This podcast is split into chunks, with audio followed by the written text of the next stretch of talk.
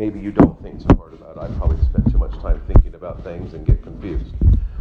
But the idea this morning is that we are in a field, and we have been planted in a field, and there are things growing up around us that are not us. Uh oh, that sounds ominous. But we have no question of what this means. Now remember that Jesus uses parables to explain to us what the kingdom of heaven is like and how we, as citizens of that kingdom, are to act and function. God didn't say, oh, great, now you're a believer. That's it. He said, now there's things that there's certain ways you should act. There's certain things that, that I expect of my kingdom because otherwise it would be like if a parent just let their kid raise themselves. Um, well, we see that a lot today. But um, if a parent just let the kids raise themselves, it didn't guide and direct them about how they were to be. My parents, every time I would leave the house, my, that my dad would stop and say, "Remember who you are." And so he's like, "You're representing me." My dad was what he was implying. You are you are carrying the triplet name out there. And, and, so we built upon that with our kids. And, and Laura and I would say, remember who you are. Okay, you're, you're our kid. And then remember whose you are. You're also Christ which is actually more important, right? I mean, who, this is who you are. There's weight to how you act. You are representing. But we had to teach them what's appropriate and how to act. You know, it's like, you know, we had to teach them how to use a spoon. We had to teach them, you know, certain things like it's good to brush your teeth, you know, and uh, things like that. But we read of the parable of the weeds in the gospel reading this morning, and we note that the weeds grow together with the wheat. Now, last week we covered the fact that the farmer trusts that when he plants the seed, that something's growing, right? He trusts that. In this parable, sprouts are coming up, and it is discovered that something is amiss. Weeds have been sown among the good wheat. And I find it interesting that the servants go and, and they kind of question the master, well, didn't you plant good seed? Right? It's almost like, uh, hello. And sometimes we do that with God, right? Sometimes they go, I thought what you created was good. And, and how many people have had that argument with you? Well, if God is good and everything that He's done is good, how come there's evil in this world? How can He let certain things happen? And we have the answer in this. The servants run to the master and they say, Well, should we rip the weeds out then? If this is the job of the enemy, shouldn't we just go in and rip it out? And the master quickly says to wait and let the reapers of the harvest take care of separating the weeds from the wheat. So we fast forward a few verses into Matthew chapter 13, I think that's where we're at, and we're in 36 now, through 43. And so the crowds left and went into the house, and his disciples came to him, saying, Explain to us the parable of the weeds of the field. He answered, The one who sows the good seed is the Son of Man. The field is the world, and the good seed is the sons of the kingdom. So he's like, You guys are the good seed. I have planted you. The weeds are the sons of the evil one, and the enemy who sowed them is the devil. The harvest is the end of the age, and the reapers are angels. Just as the, the weeds are gathered and burned with fire, so will it be at the end of the age. The Son of Man will send his angels, and they will gather out of his kingdom and all causes of sin and all lawbreakers, and throw them into a fiery furnace. In that place there will be weeping and gnashing of teeth. Then the righteous will shine like the sun in the kingdom of their Father. He who has an ear, let him hear. Now remember in the parable, the servant said, Should we go rip out those weeds? And he said, No. Jesus clarifies, by the way, that's not your job, son or daughter of the kingdom. It's not your job to go judge the weeds and pull them out of the ground. That's our tendency in the church, though, right? We just get so frustrated with the unrighteousness of the world, we just want to eliminate them. And yet, God and His kingdom said, No, you guys are going to grow next to each other. In fact, the reality is, if we look at the, the, the wheat and the tares, here's the other name for it, the, the tare that was growing, the wheat that was growing, was looked very much like wheat until they became adults. So the reality is, it was really hard to tell, unless you were an experienced farmer, of which one should stay and which one should go. And I think we find that in today's world. We don't know who has a, a real saving relationship with Christ. We don't know who, who has received the grace and the mercy that He has offered them. We don't know that for certain. And so it's, it's, it's, a, it's a bad call for us to start ripping people out of the ground and saying, We're done with you. The religious system at that time, though, rejected those who lived in unrighteousness and made judgments on eternity based on the actions of others. And typically, if you are a Gentile, not a Jew, there's no way, there's no hope for you. But again, we have the same tendency. We create separation often, right? From those who are seemingly a weed. And often we want to extinguish their existence. We say, man, wouldn't it be better if they weren't here? There's a prayer on one of our pastor's wife years ago. They had a neighbor, right, that was contrary to the gospel. She would she she'd say, "I pray that either God save them or move them." Right? That was her answer to it. You know, and I think okay, God save him, probably be the one we want to pray for more. But, but you know, but we're close behind to say, or just get him out of, uh, away from me because it's I don't like it. It's no fun. Although I have to be honest with you, sometimes it's more fun hanging out with people who aren't Christians because they're often they're real, and you have no. You're like, okay, I guess that's how you really feel. And sometimes we get in these little, we got to act like this, we got to look like this, and not be real. That's what I love about us here is we're pretty real here. I like I like our church body because we're this is who we are, good or bad, I guess. So. Uh, you might not say that you want that person removed out loud, but we do get frustrated, and we think it would be, yeah, people in your life, these are simpler and a lot easier to be a Christian if they just went away. Yeah, John, Jesus explains in John 15 that we are not of this world and therefore we see a distinction between those who have been changed, born again, a new creation in Christ, and those who are still dead in their sin. There is a difference between the two. Jesus clarifies again that it is not our job to take the sickle to the weeds. This should help us understand how we are to live. We are to live as children of the kingdom of God among the children of this world. One thing we should note is that Jesus is responsible for those in the kingdom. He has sown good seed, and the evil one comes along after during the cover of night and sows seed. This is how the enemy works. He's not going to do it out in the open, right? He's got to wait for some distraction, for, for you to be asleep or you to be off your game, and that's when he's that's when he's going to do these things that cause disruption. He deceives and relies on distractions and lays and just times of when your guard is down. But please know that we are not in a battle against one another. Sometimes we should tell that to politicians. Okay, that's all I'm going to say. But there is a spiritual battle afoot. A spiritual battle afoot. And I think that we need to realize that. Sometimes we get so caught in just our temporal world, we don't realize there's something much greater happening around us.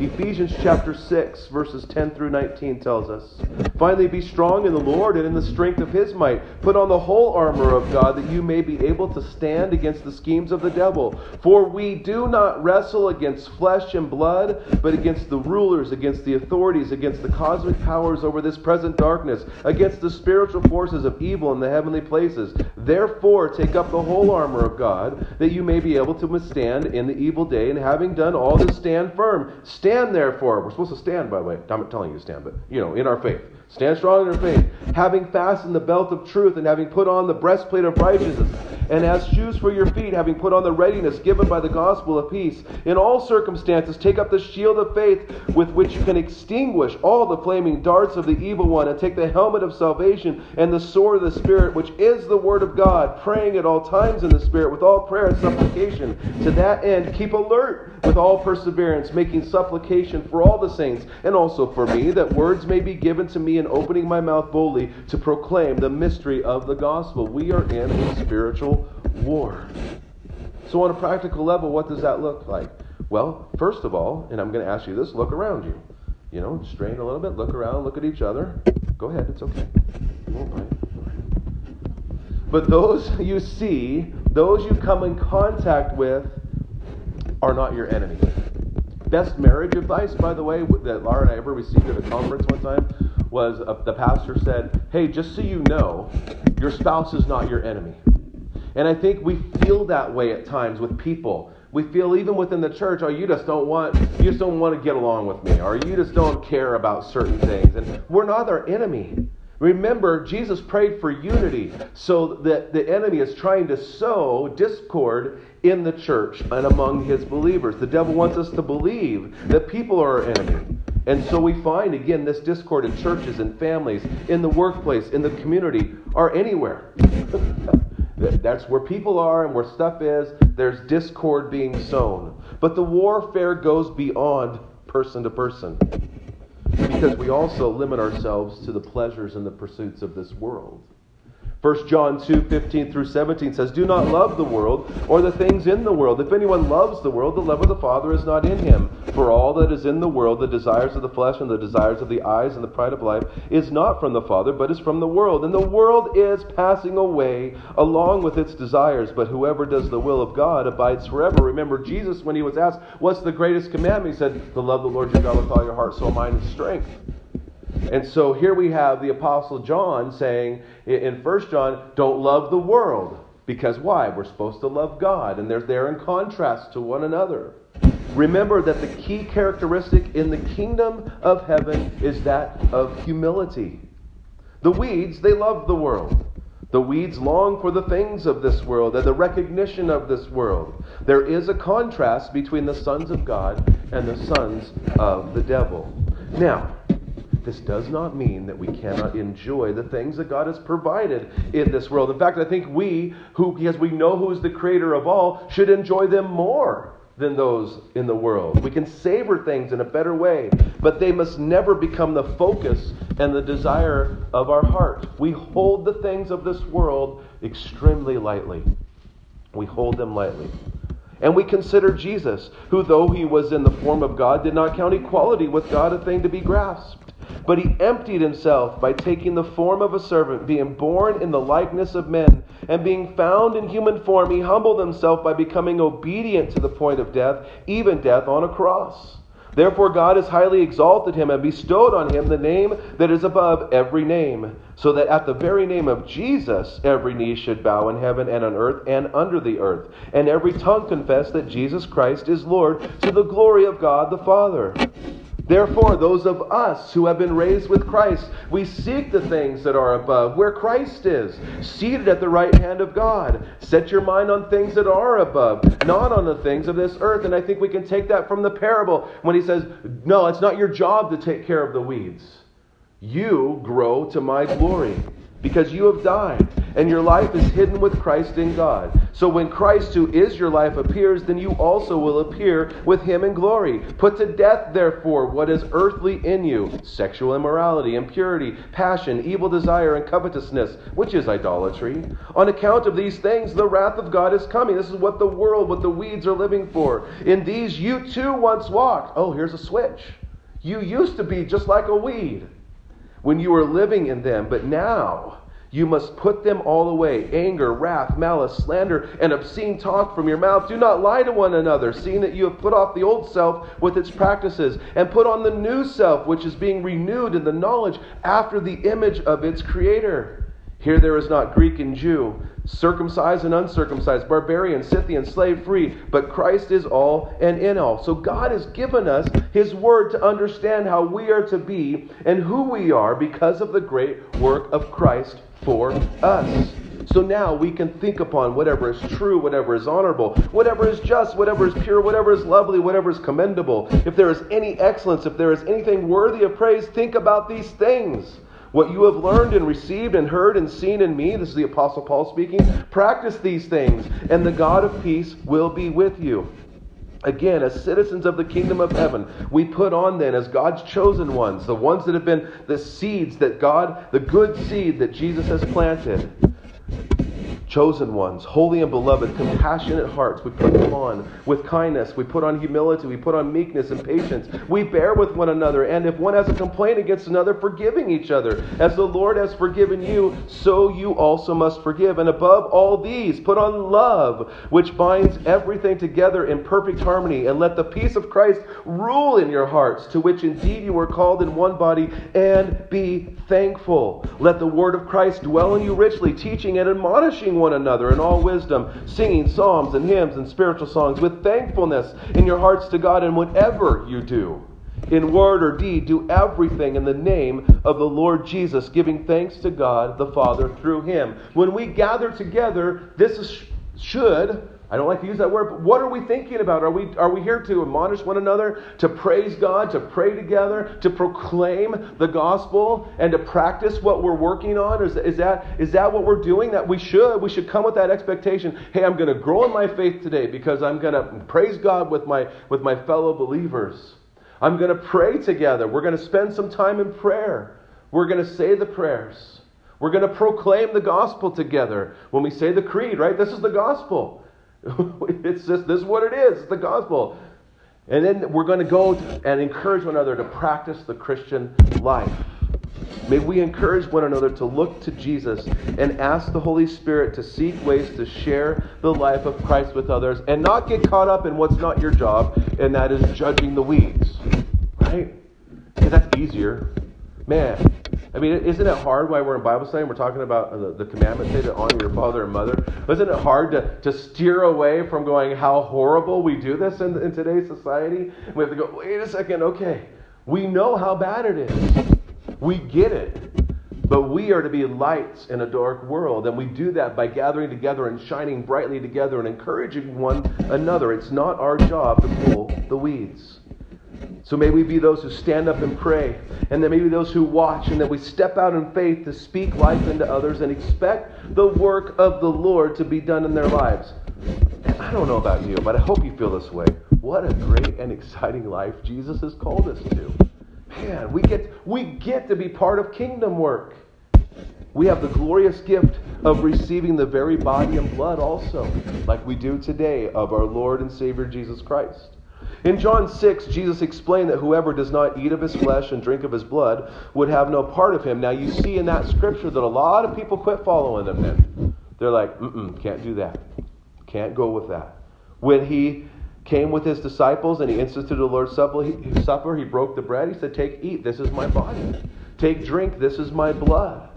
It was shed for you for the forgiveness of sins. We do not know how the real presence of Christ is in the bread and the wine, but by faith we take Christ at His word and we expect the assurance of our salvation to be present, the clear proclamation of our sins being forgiven, and the strengthening of our faith.